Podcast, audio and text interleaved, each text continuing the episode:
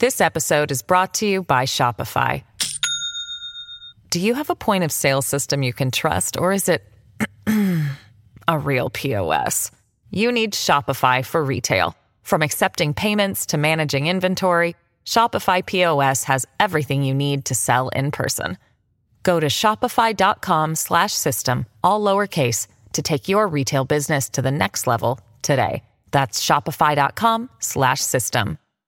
Hello, everybody. This is Marshall Poe. I'm the editor of the New Books Network. NBN listeners like to read books and buy them. So we thought we'd tell you that right now, our friends at Princeton University Press are having a remarkable site wide sale. You can get 50% off books, including ebooks and audiobooks, with the code 50, F I F T Y, at checkout until May 31. You can save some real money on Princeton University Press books. I encourage you to go there and check it out. Welcome to the New Books Network. Hello, and welcome back to New Books in Latino Studies, a podcast channel on the New Books Network. I'm your host, David James Gonzalez, and I'm pleased to be speaking with Elisa Eastwood Pulido, author of The Spiritual Evolution of Margarito Bautista, Mexican Mormon evangelizer, polygamist, dissident, and utopian founder from 1868 to 1961, published by Oxford University Press in 2020. Uh, Elisa Eastwood Pulido holds a PhD in religious studies from Claremont Graduate University. Last year, she returned to uh, CGU's Department of Religion as a visiting scholar. Her areas of research include the Mormonism in Mexico, race and religion, and religion in the US Mexico borderlands. Her recent book, which we're talking about today, The Spiritual Evolution of Margarito Bautista, uh, again, was released by Oxford University Press in 2020, and she currently lives in Huntington Beach, California, with her daughter. Hello, Elisa, and welcome to New Books in Latino Studies. Oh, thank you so much, DJ. I'm really pleased and happy that you invited me to come today. Thank you. Well, thank you for accepting the invitation. And uh, to get us started today, can you just tell us a little bit about yourself uh, and your, your background? Okay, I have come to religious studies sort of later on in life. I got my PhD in 2015 in religious studies. Um, but before that, I had an MFA in writing from the School of the Art Institute of Chicago, and I had a bachelor's degree in German. So I took this very circuitous route. Um, I have to say, so I, I've published a lot of poetry, but I will have to say that um, my creative writing has helped my academic writing as well. I used to write research poems. Now I'm researching religion. Um, but I'm still concerned with um, the sound of language, and I try to be really conscious and generous of my readers as I'm writing. So that's where I am today, reading and writing, and mostly a, a lot on race and religion lately, especially in terms of um, Mormonism in in Mexico.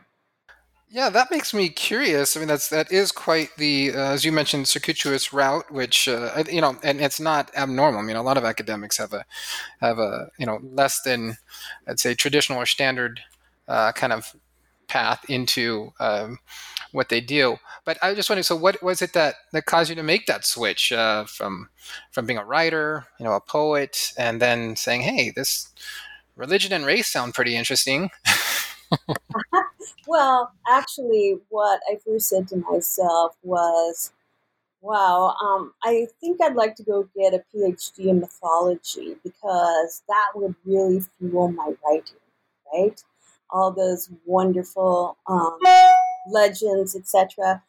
But what happened eh, was that I found I was living in San Juan Capistrano at the time, um, and I saw that there was a brand new degree, well, a program in, um, well, it was a chair. Richard Bushman was coming from Columbia University to Claremont Graduate University uh, for a new program in Mormon Studies. So I thought, wow, I'd like to take some classes from him. And who has better founding narratives and stories than religion? That's got to fuel some writing. And I will have to say, it definitely has. Um, I'm probably about four projects out right now.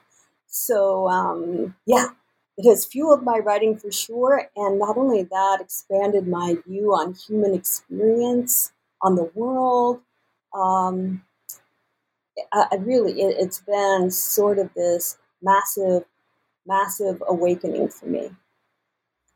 I love that. I love hearing right how people uh, how how we get into what we're really interested about. It, it re- always reminds me, and I make the analogy, uh, and this is going to date me somewhat of this old PC game called um, Minesweeper. I'm not sure if you remember that. It's basically looked like a puzzle box, right? And you would click on these boxes to try to detect where the mine is, and you would like click on this one box, and then a whole mass like vast area would open up right? So like the interest like yeah you know getting a phd sounds like an you know fun right? An interesting project let's go do that right? And then you just open you're exposed to this vast world right of all these different pathways and things you could study and examine and and learn about. So well, um, i love that.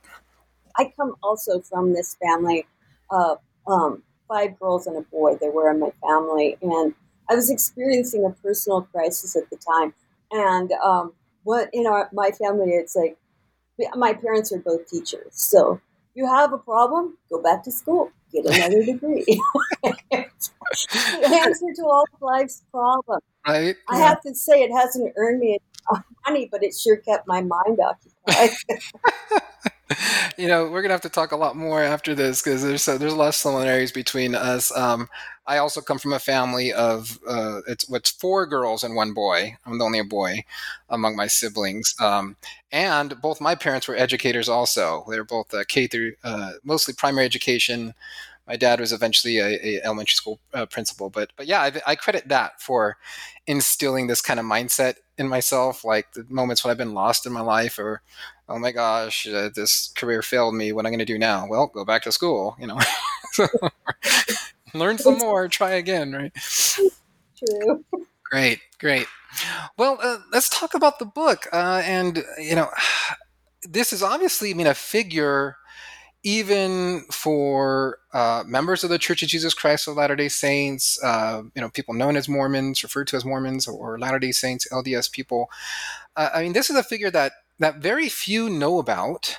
Um, you know, I mean, I, uh, uh, I am not a religious historian. Um, I don't talk a lot about it on on my channel usually because it's just not, it's so far from my field. But uh, I, I'm really intrigued by it, and as someone that uh, himself, you know, my parents, they converted to the, the church. They joined this church, uh, the Church of Jesus Christ of Latter-day Saints, when I was a, a baby. Um, and so I was eventually raised in it. I mean, this is a person we never heard about, right? There's, there's, if you're Mexican or Mexican American and you grow up in the Mormon church in the United States, um, a, a Mexican or even a Latin American, I, am going to venture to say is really a leader in the church is something you never hear about, right? So, um, yeah, just tell us how did you find out? How did you discover um, Margarito and and eventually decide this guy needs a biography and I'm going to do it? Ah, well, yeah, he's a, kind of been thought of as a pariah within um, Mormon history for a long time. Um, I wrote a paper on the third convention for a class um, on um, well, the section was on religion in the borderlands. But um, the teacher was Gaston Espinosa, and he's written a lot about Latino, um, Latinx spirituality and religiosity. He was fascinated. Uh, the third convention was a schismatic movement where a third of the members of the church in Mexico left the church in 1936 they had petitioned the mainstream church in Salt Lake City for a, a, a Mexican president of the Mexican mission. They wanted a native president of the mission. And the answer was no, and eventually the, the, this group left the church and the leaders were excommunicated. Among the leaders of this group, uh, the, one of the main figures was Margarito Bautista. Um, Gaston Espinosa was so animated by my paper. He had done a paper on a Pentecostal evangelizer by the name of Francisco Olas- Olazabal, who really built a lot of congregations for the Assemblies of God in the borderlands. But eventually, what happened is there were ten, there was tension between the leadership of the Assemblies of God and and Francisco Olazabal because it was over leadership, over leadership. Um, the Latino Assemblies of God wanted to lead themselves. Eventually, what happened was Olazabal ended up splitting off and forming the Latin American Councils, Council of Churches in 1923. Um, Professor Espinosa saw suddenly, clearly, so many parallels between Bautista and Olazabal. He uh, recommended I read Rudy Busto's um, book. I don't know if you've read it, King, um, The Religious Vision of Reies Lopez Tijerina, King Tiger an amazing book. He mm-hmm. also um, talks about problems with the Methodists in Texas because they felt the gringos were in control. Uh, if you just start looking through the entire religious history of Mexico and in the borderlands, and even when Protestant missionaries first came to Mexico, um, after a while, the, the Mexican ministers they're ordaining want to have some leadership in the mission. So I he realized he he understood prior to that. He understood that um, this is a ubiquitous problem. It's not a Mormon problem. It's not a Pentecostal problem.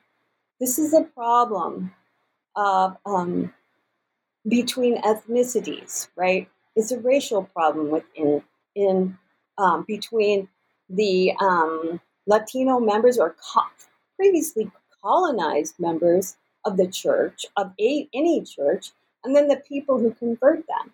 They were originally very excited to join uh, and for the new things that they are learning, but then there comes a point where they feel like they've mastered the material and want to I want to be empowered to lead themselves. Um, and this is a point that a lot of Euro American missionary movements have missed when they have moved into the borderlands and tried to um, proselytize Mexican and Mexican Americans. This whole history of spiritual colonization rears up in everyone's face. Well, you're excited to learn new things, but of course, they weren't hoping for new overlords. So um, that that is kind of the tension right there.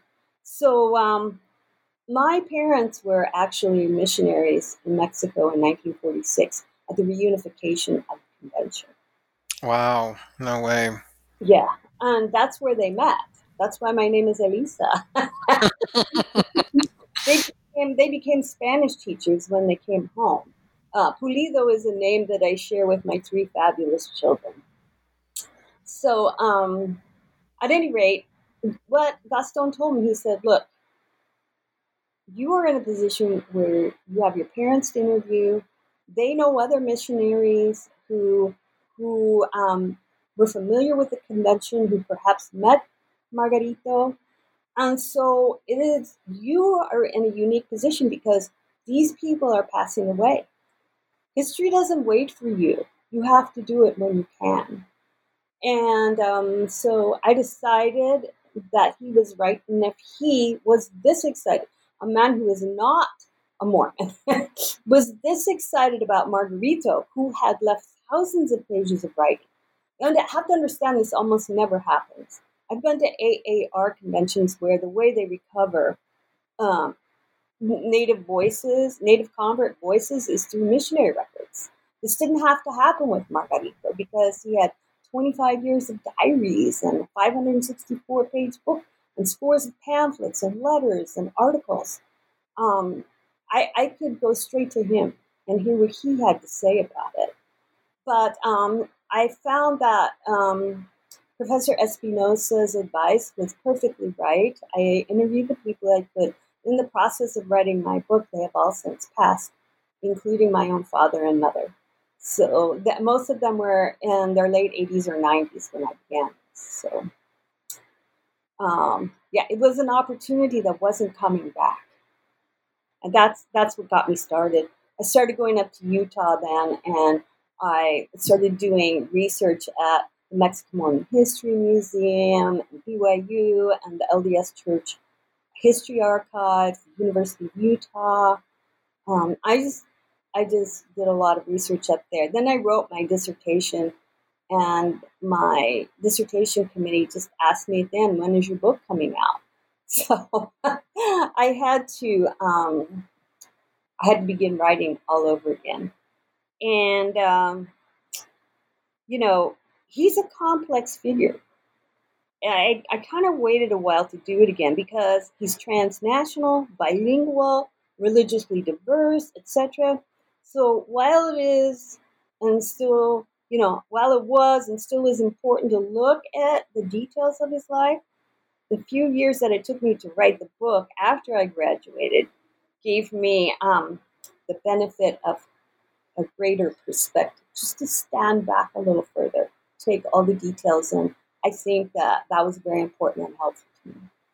Uh, definitely, I, I agree there, and I I mean I'm currently in the a similar position with with my first book, and I can attest to how much it it does help. Um, you know, to to put a little distance um, between you know investing all that time and effort in research and writing a dissertation and then making the transition right into actually writing a book a very different thing um, uh, for me my students do provide a ton of help in that but um, I also just want to mention what uh, I mean. Appreciate so many of the things that you you brought up in describing, you know, the pathway into writing this book. It, it actually made me think of a, a saying um, that uh, Juan Gomez Quinones, who was one of the you know the founding fathers, if you will, of uh, Chicano history and Chicano studies, um, you know, professor at UCLA. Uh, he was known for saying, "Write history that matters," and uh, you know the response you know to you know your paper right first and then the dissertation right is it was testament to people saying you know you found something. And as you mentioned this is not just a story that matters for mormons or mexican mormons. The applicability right to that challenge right of you know christian evangelization particularly throughout the global south right? Um, this just has so many parallels, right, and, and, intersections with all of those things and issues, and challenges. Oh. Uh, um, yeah, missionaries tend to go charging in all over the world mm-hmm. without um, understanding the history, the cultural, the political, the religious history of where they where they have shown up. Yeah. yeah you know, so the third convention, as you mentioned, which uh, you know, well, well, your parents met at this reunification, right? So this reunification happens in 1947. The third convention is where you know there's a split that happens within um, Mexican Mormon, you know, saints, right? Uh, uh, so that's kind of like the hinge point of of the book, I think, maybe in in many ways. Let's go back a little bit, and can you can you talk about his spiritual evolution, his his early pathway? How does he find Mormonism, right? And uh, what's his you know early impact and and influence on uh, the Mormon Church in Mexico and in eventually in Salt Lake, where he moves? Well, he was investigating Methodism at the time. He was really studying Methodism and thinking that he might become a Methodist. He lived um, on the slopes of the uh, of the volcano Popocatépetl in Atlautla, and in this area, you know, you have this kind of passage that runs up between the mountains where Mexico City was a way for many marketplaces and trading of goods, but also religious movements passed along here. So when the Mormon missionaries came to the area, they're also following these trade routes and, and the markets. And it was interesting because I, I found this very fascinating. The Mormon church was, um, or missionaries were holding meetings. They didn't have a church building in the same home that the Methodists were holding them in. I guess the Methodists would meet and the Mormons would meet. So, um, yeah, he found out about it when they came to his area, or actually, one came, it was Ammon Tenney, who probably spent 25 years of his life proselytizing um, Native Americans uh, and also Mexicans. Spent a lot of years in the saddle, actually. By the time, uh, you know, uh, yeah, so he came to teach Bautista. Um, Bautista had uh, faith healing by Ammon Tenney. Um, he had a terrible case of food poisoning that left him extremely ill for a long time. And finally, um, he had a faith healing. I've heard a couple of versions of the story, but the way his sister Juana tells it is that that um, her father had thrown Bautista Margarito out of the house for investigating Mormonism, and he was living with a group of young men, and and he ate some bad eggs they found somewhere, and this is what made him ill. She says she begged her father to um, let Margarito have this faith healing. He did have it, and he was healed. Um, I don't know. I don't think he joined the church immediately thereafter, but he really wanted to attend a conference. Um, and his father in Cuernavaca, his father didn't want him to go. And the reason his father was pretty set against him becoming a Latter day Saint was because he, he was set to become a minister for the Methodists. They that's a salaried position, right? You don't have to worry. Um, the Methodists will help you, and and instead he chose this religion where they have a lay ministry. There is no payment. And he actually put so much effort, really, into his um, evangelizing of Mormons throughout the, his life that he, he uh, was actually struggling with poverty most of the time, uh, most of his life, because he didn't have a paid position as a minister. But in addition to the faith healing that he had, he says he was very drawn in his narrative uh, that in, in, the improvement era that he wrote of his conversion um, to the narratives of the Book of Mormon, which say that native the native peoples in the Americas are descendants of Abraham, that they're members of, of the house of Israel. So this gave him this kind of um, spiritual identity that he really longed for, and it also valorized the Mexican past. What Mormon did by giving him this history of prophets and conscientious objectors and and warriors and wonderful wonderful stories this this history he wasn't just the descendant of human sacrificing Aztecs, and he he he um, was he was a descendant of a great spiritual figure. So this was very compelling to him. It's very compelling to him that the chosen people in the Americas, the seed of Abraham, were the indigenous, not the Euro American colonizers and that things had gone topsy turvy in the world and we're backwards. Right. So those two things, right? The kind of his this faith healing uh, of sorts that he has, right? But then also the real appeal of um, some of the theology, or at least the narratives. It's more the, the narratives within the Book of Mormon, right? Or a record of kind of early Christians in the Americas that he finds so appealing, right? right? Wonderful. And and so then he he joins the church, uh, right, the the Mormon church in, in Mexico. Uh, and what does he begin doing? I mean, he has his gift for preaching. Um, how does he fit this into a church that has a lay ministry? Well, um, he gets asked immediately, even before he was baptized by Ammon Tenney, to help with proselytizing. You see, Ammon Tenney didn't have a missionary companion. He had no one to help him, and he um, he just put the native investigators and their um, and newly baptized converts to work.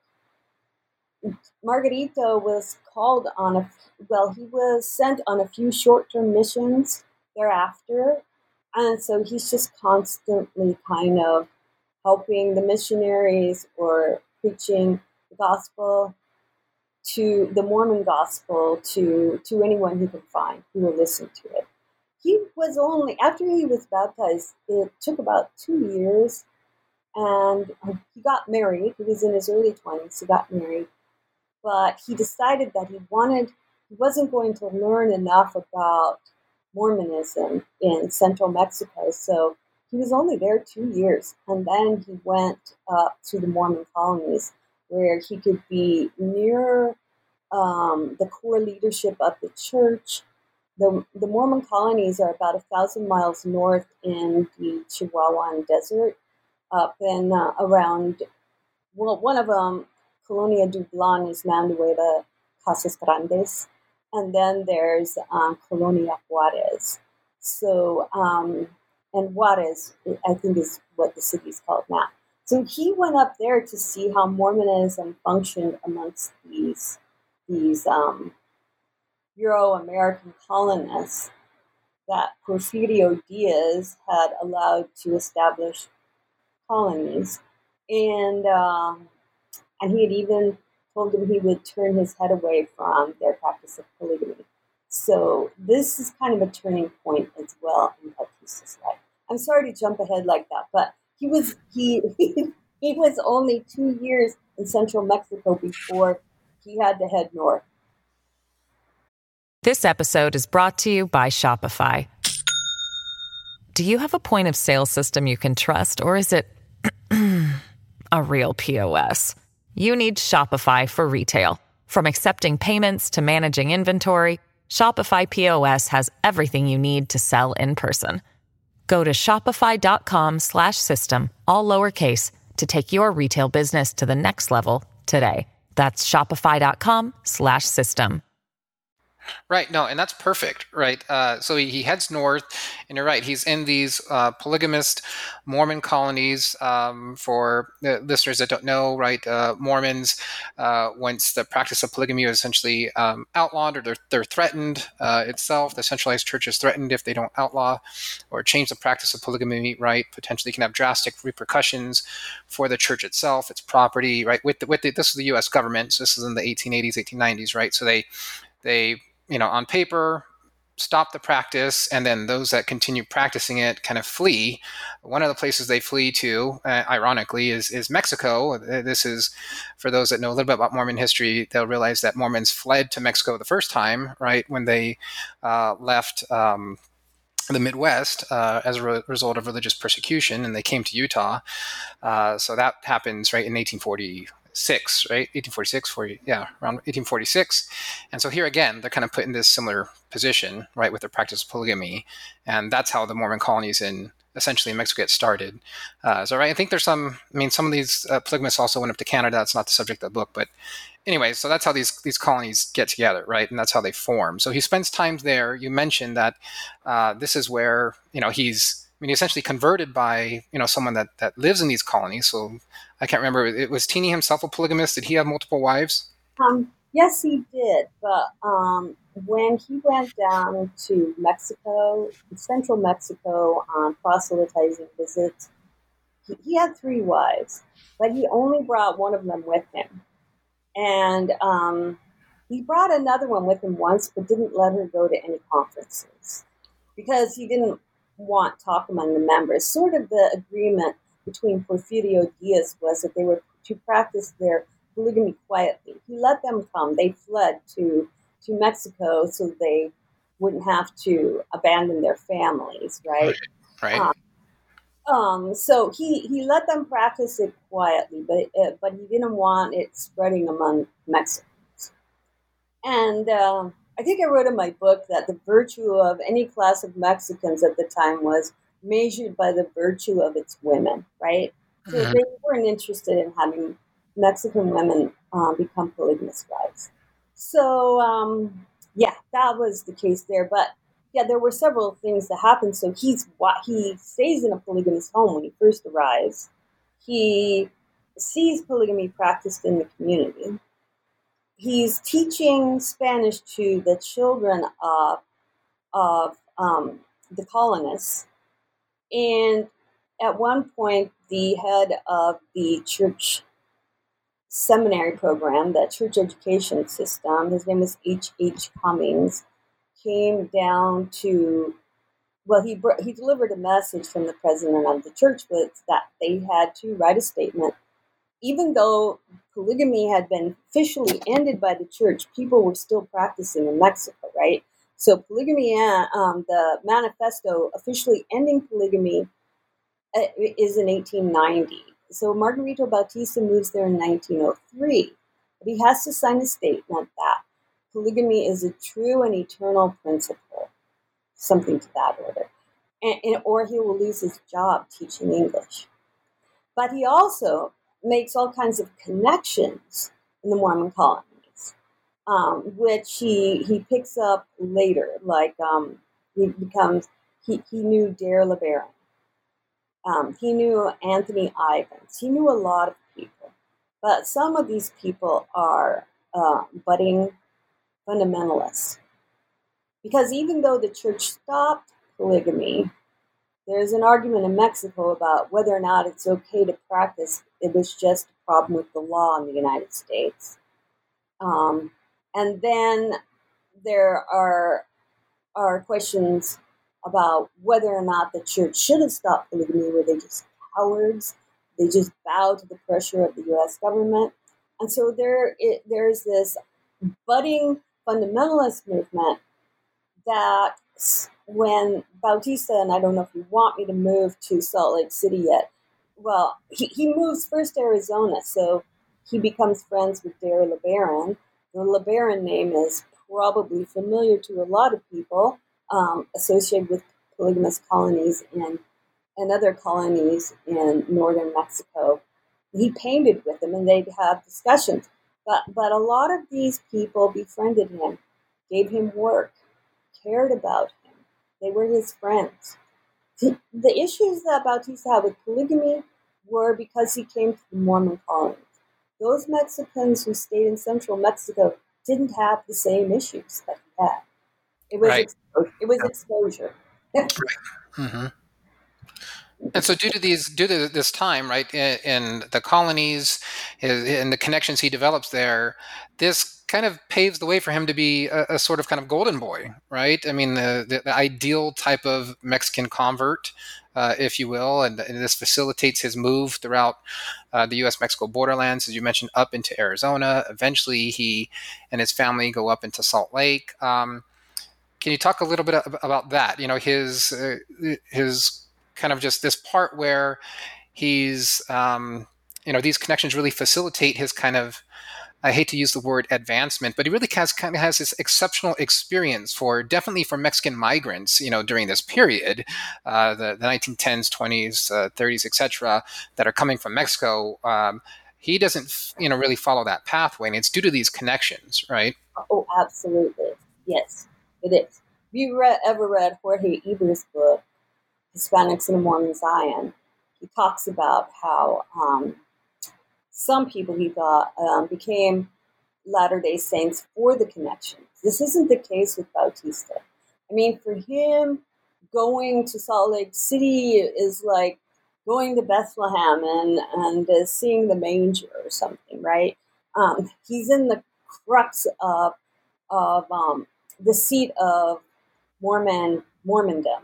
Yeah, it's like it's like the Mecca, right? Right, the Mecca. He's he's a, you know next to the temple in Salt Lake City and near the seat of the prophet. Um, he is given a job when he comes, um, ironically, as a gardener. But you know, this is his background. His father was uh, a farmer, and uh, on Temple Square. But uh, you know, he also has these ecclesiastical opportunities. He um, is initiated into esoteric temple rites and he becomes a temple worker. A lot of people in Salt Lake, they see a Mexican in the temple, they're stunned. They don't know what to think. Uh, but it means the gospel is growing around the world. You know, it's a glorious sight. And I'm, he becomes this token Mexican, right? And then um, he gets an opportunity later during the um, well to, to go around speaking around Mexico uh, about Mexican politics during the Mexican Revolution. The Mexican Revolution happens while he is um, first in Arizona and then Salt Lake. He is he leaves Mexico one month before the revolution breaks out. So yeah, he was on this little speaker circuit, and then one of the um, friends, the fundamentalist friends that he meets in Salt Lake, is Nathaniel Baldwin, who's the inventor of air compressed um, radio receivers and has this multi-billion dollar, million dollar company in Mexico. I mean, not Mexico, Salt Lake City, excuse me. And so he offers Bautista a position on his board. And this was a huge boon. Now, Nathaniel Baldwin is highly invested in the development of what he would call Lamanites, which is what Euro American Mormons were calling, it's a term from the Book of Mormon, that they were calling native, uh, the native peoples of the Americas. He's highly invested in the development of na- the native peoples of the Americas. He thinks that, um, well, it's something that has gone on in the United States since its inception, where the feeling was they could Christianize, if they Christianized Native Americans and gave them property, then they could be citizens and assimilate into society. So they're talking about, he's thinking about assimilating. And it, it, it, it is, oh, it's hard for me to talk about. I'm really sorry. But um, he thinks that if he helps me, um, he helps Bautista and other other native peoples of the Americas, they'll become white. And uh, I'm sure Bautista knows he thinks this because he, he writes about it in his book, but he just he doesn't really care. He's he's really enthralled with the help that he's getting. I think he just kind of feels like, um, if that's what happens to me, it's a necessary evil. right. But, but that is not the focus of his faith. It's not the focus of his religion. It, it's kind of an idiosyncrasy of some of these early fundamentalists. Who right. are, by and large, very kind to. I mean, when you think about it, um, he came up unemployed, but he'd been painting in Arizona was a gardener, and now he's a member of a company for a multi-million dollar, um, on a board of a multi-million dollar company. So this is this meteoric rise through friendship, and then also he's made the first president. Uh, he helps build a Spanish-speaking congregation in Salt Lake City, and that is finally officially recognized as a unit church. It's called the local Mexican mission, and he becomes the president of this group of people. So he's he's rising in the church He's rising in a career. He's being recognized as a speaker. He has an article published about his conversion story. Um, these are these are all steps forward in his life, which eventually um, come to a crashing halt.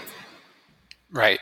Right. Good. And there's there's a lot more to the story. I appreciate you, uh, you know, doing the best you can there to to summarize it. It was truly fascinating. All these different experiences he has, these opportunities he get, but. Um, and there's a little more, but essentially he's he reaches kind of the pinnacle, um, right? I don't know. I guess of his membership in the, by the by the mid 1930s, uh, he goes back to Mexico. He's sent back to Mexico on a mission, uh, right, by uh, the Mormon Church, particularly yeah, to that's like, 22 to 24. There you go. So 22 to 24, um, and so he he has this position in, uh, of prominence essentially, right? In particularly in his local congregation in in Salt Lake, and he has these connections.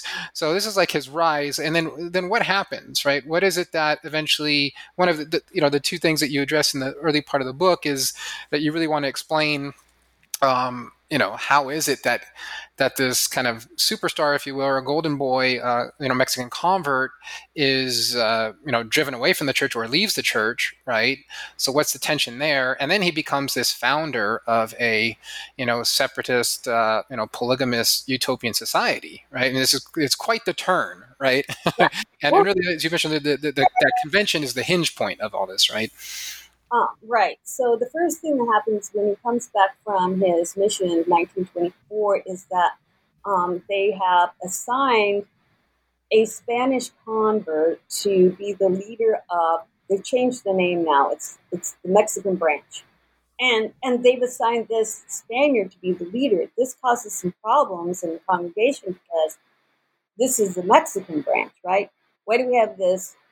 Um, why do we have this person of European extraction leading our Mexican branch. A fracas breaks out, and it it um, culminates um, in the removal of all Spanish Spanish surnamed leadership from the branch presidency, uh, or at least as branch president, forty years in that branch. They wow. put Euro Americans in there. Yeah, forty years, right? Four zero, right? Four zero. Oh my gosh. Yeah. Um, Talk about a heavy hand. yeah, yeah. So, um, in fact, I, he disappears from the records of the branch. That I, I only know that he was attending a congregation in South Salt Lake City because I saw his name on a piece of letterhead that he wrote a letter to somebody. It was called um, the Wandamere Ward Genealogical Society and he was the second counselor. That's the only way I know he was there because he just disappears. His kids are still there, his sister's still there. He's no longer there. Um, and I, I uh, he never has a leadership position again in the church ever. He's never appointed to another leadership position. Um, he writes his book, and then he moves to Mexico to get it published. He never comes back and his family never goes down. So there's this family break there in 1935. Um, and it's in 19, the minute he's there, he's so busy. You never saw anybody whirling around so much. Um, as I read his, as you read his diary, he's constantly on the road talking to people in different congregations. And um, he gets, does get his book published, but um, the mission president asked the members not to buy it uh, and they've invested in it. He's in really bad financial straits. Um, the third convention comes about, and the, they petition Salt Lake, and they are told no. Eventually, the third convention splits from the church, and Margarito is, I think I said this earlier, is excommunicated. But before he's excommunicated from the church, he's ousted from the Third Convention because he's decided in Mexico, maybe he's lonely in the absence of his family, but this might be a good time to start building his own polygamous family. And he is surreptitiously wooing the daughters of his friends in the leadership of the Third Convention. So they oust him it's this is really like an apocalyptic year in his life. You know, the failure of his book, his ouster from the Third Convention, his excommunication from the Mormon Church, and so he is um, really at a low spot. He loses most of his family. I mean, his friends. His father disowns him. It's really a low spot. When he finally starts his colony in 1944, or, you know, he, he starts his colony. His sister sells him a piece of land that his father was awarded for service in the Mexican Revolution. She sells it to him cheaply, and he he has been proselytizing for about 10 years or so before the colony is officially organized. He and he starts his colony.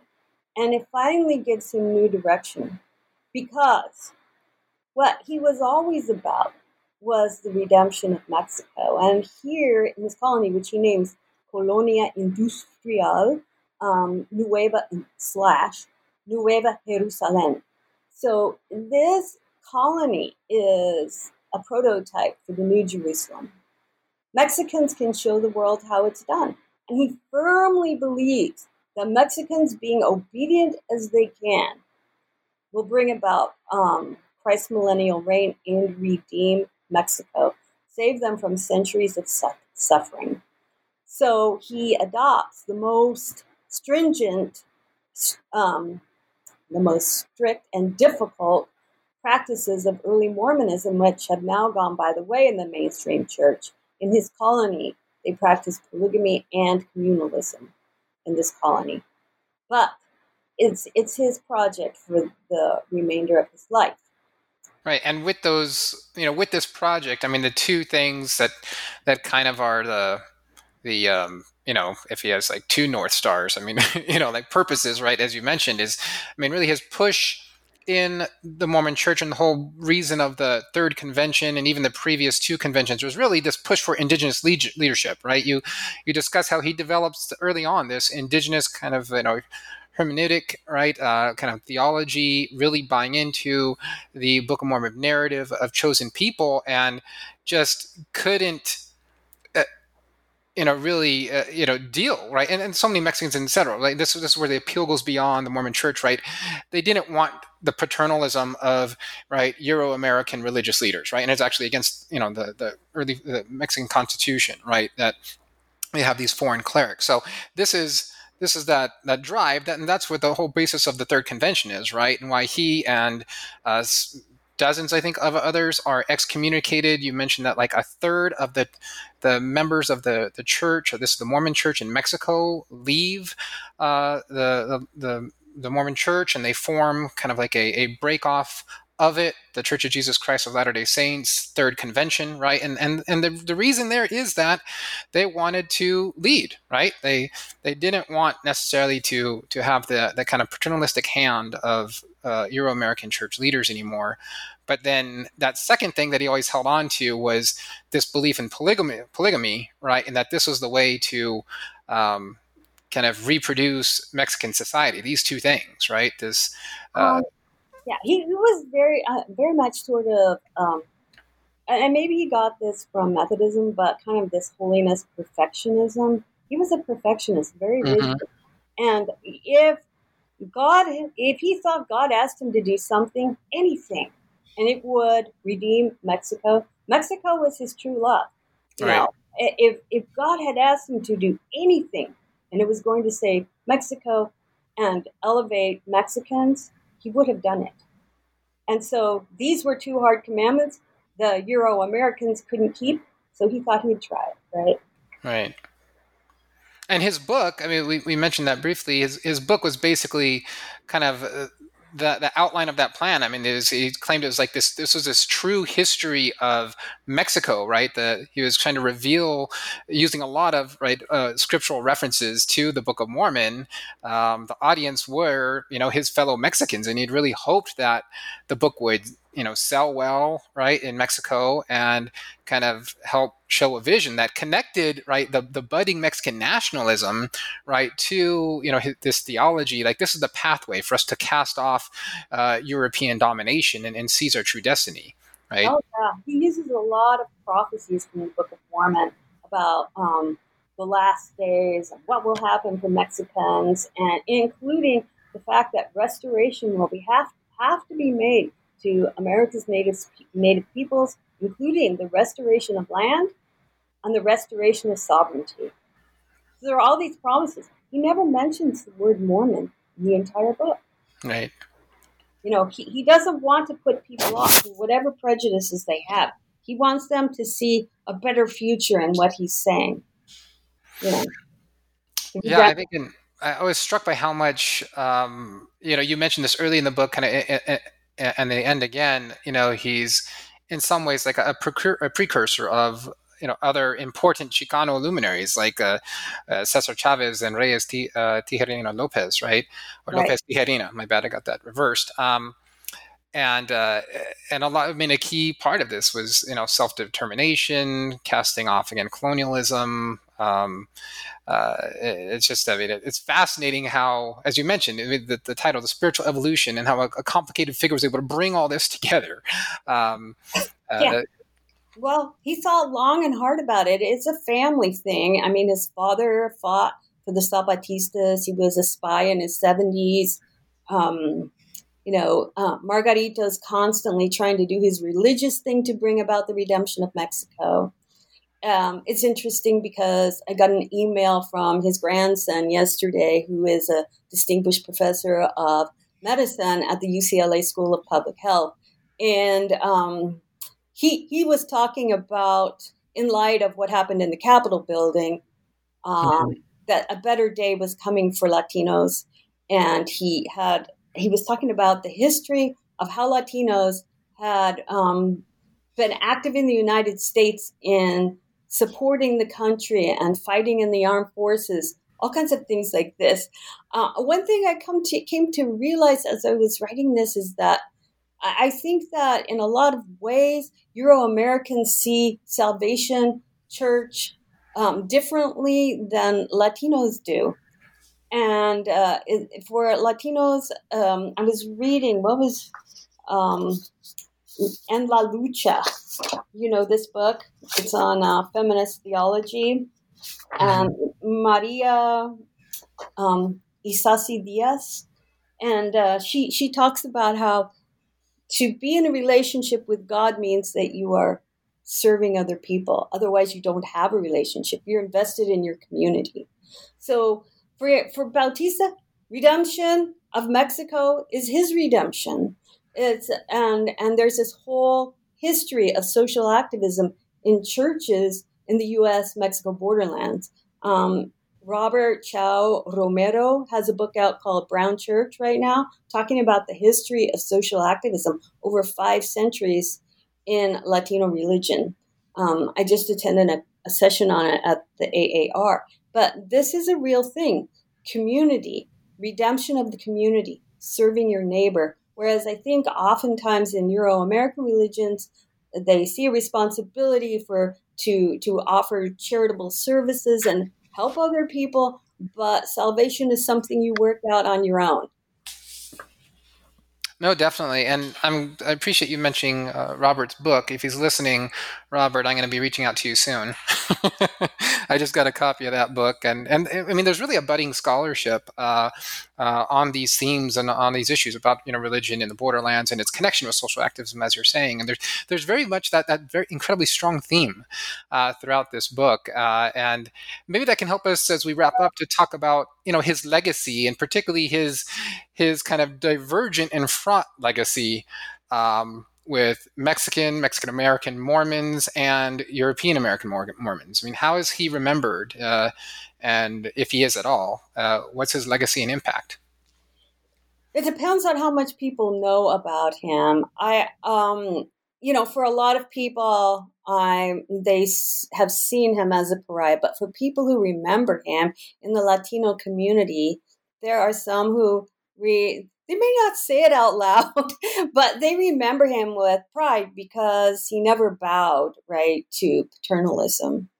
So that that part of his legacy is interesting. His colony still stands in the United States. If you have an, a, convention, what do you call it? Um, intentional community, it usually lasts about 18 months max. But his colony is still standing today. Um, it was, you know, he died in 1961. It was founded in the mid 1940s. So this is quite a legacy to have an intentional community stand this this long. It's it's quite amazing, actually. About 60 years, right? So um, 60 years actually. So that is something he is remembered by. I, I hope that um, his writings can be rediscovered um, because because they do say so much. It's a Mormon chapter, a Mormon lens on these kind of tensions in the borderland. I think what it helps people say is nobody needs to say, "Oh, our religion has failed because we have tension, we have racial tensions." It, it would be. It's another thing to just say, "Hey, this happens everywhere. How do we work it out? Indeed, I um, as we address these issues in the classroom, oftentimes, I mean, I, uh, students ask me several questions of, of, you know, how we make sense of the tensions in the different, uh, you know, uh, institutions, organizations, or, or, spaces that we exist. And uh, one of the things I bring up is what you just said, right? I mean, there's there's always tension. yeah. You know, we can't excise ourselves from every institution, every space, every relationship that is fraught uh, with disagreement or with a difficult past, uh, uh, etc. Right? So, um, I mean, there's so much truth behind that. Uh, and it's um, it's really fascinating. I mean, how about also we kind of touched on this beginning. Um, the significance beyond, and we have already been touching on like significance beyond Mormonism, uh, with this kind of like fraught histories and tensions in, in all sorts of religious. But uh, how about the significance uh, of, of this work to you know the way Christian churches operate today? I mean, uh, right? Evangelicalism uh, is, I believe, right, is still, you know, grows incredibly fast throughout the world, particularly South America. Uh, particularly, I mean, the Mormon Church's growth in Africa uh, has, uh, you know, been. Uh, I don't know the right word, you know, to put on it, but it's it's it's been immense. It's especially growing exponentially, uh, and this is again just part of a kind of like larger history that's continuing to to develop, right? So this the whole you know Christian evangelization efforts throughout the global South is has not stopped. It's a it's a continued thing, and and so what uh, you know significance and lessons are to be you know drawn from this history that with all of its current relevance re- relevance today. Well, um, they they have a lot more. There used to be that Mexico was one mission. Now it's many, and about I think maybe fourteen missions there, and I think about or more but half the mission presidents uh, have Latino surnames. I don't know if that means they're Argentinians or Spaniards or Mexicans or Guatemalans because they bring you you never are a mission president where you live. You get sent somewhere. That's what makes it a mission.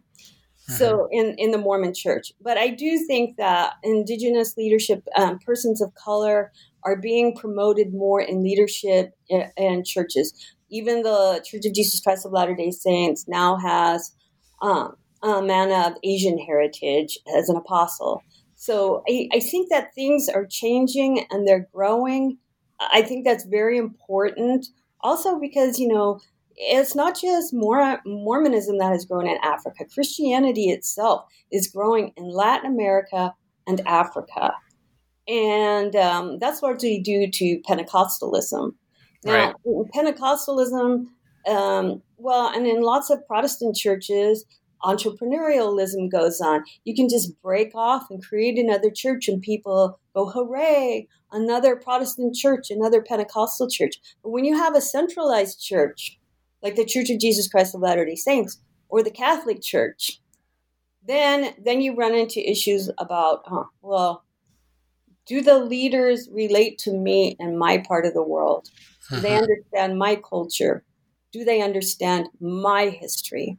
It's very interesting to me because in the pages, uh, in the narratives of the Book of Mormon themselves, you have this very interesting narrative about a king named Mosiah that has two refugee groups come to him and ask for asylum or ask for refuge.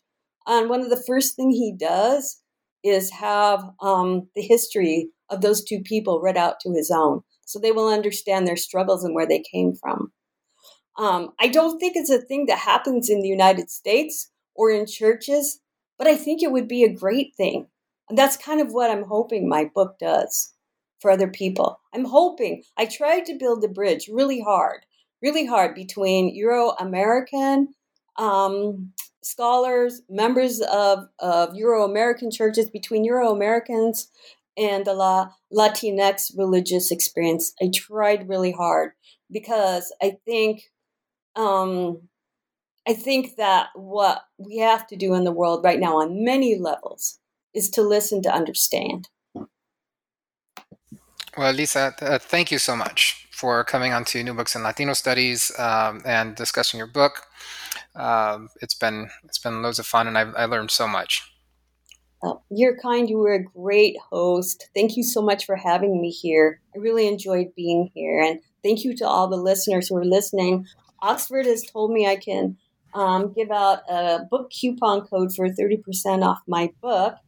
Um, if you have a pencil, you can write this down.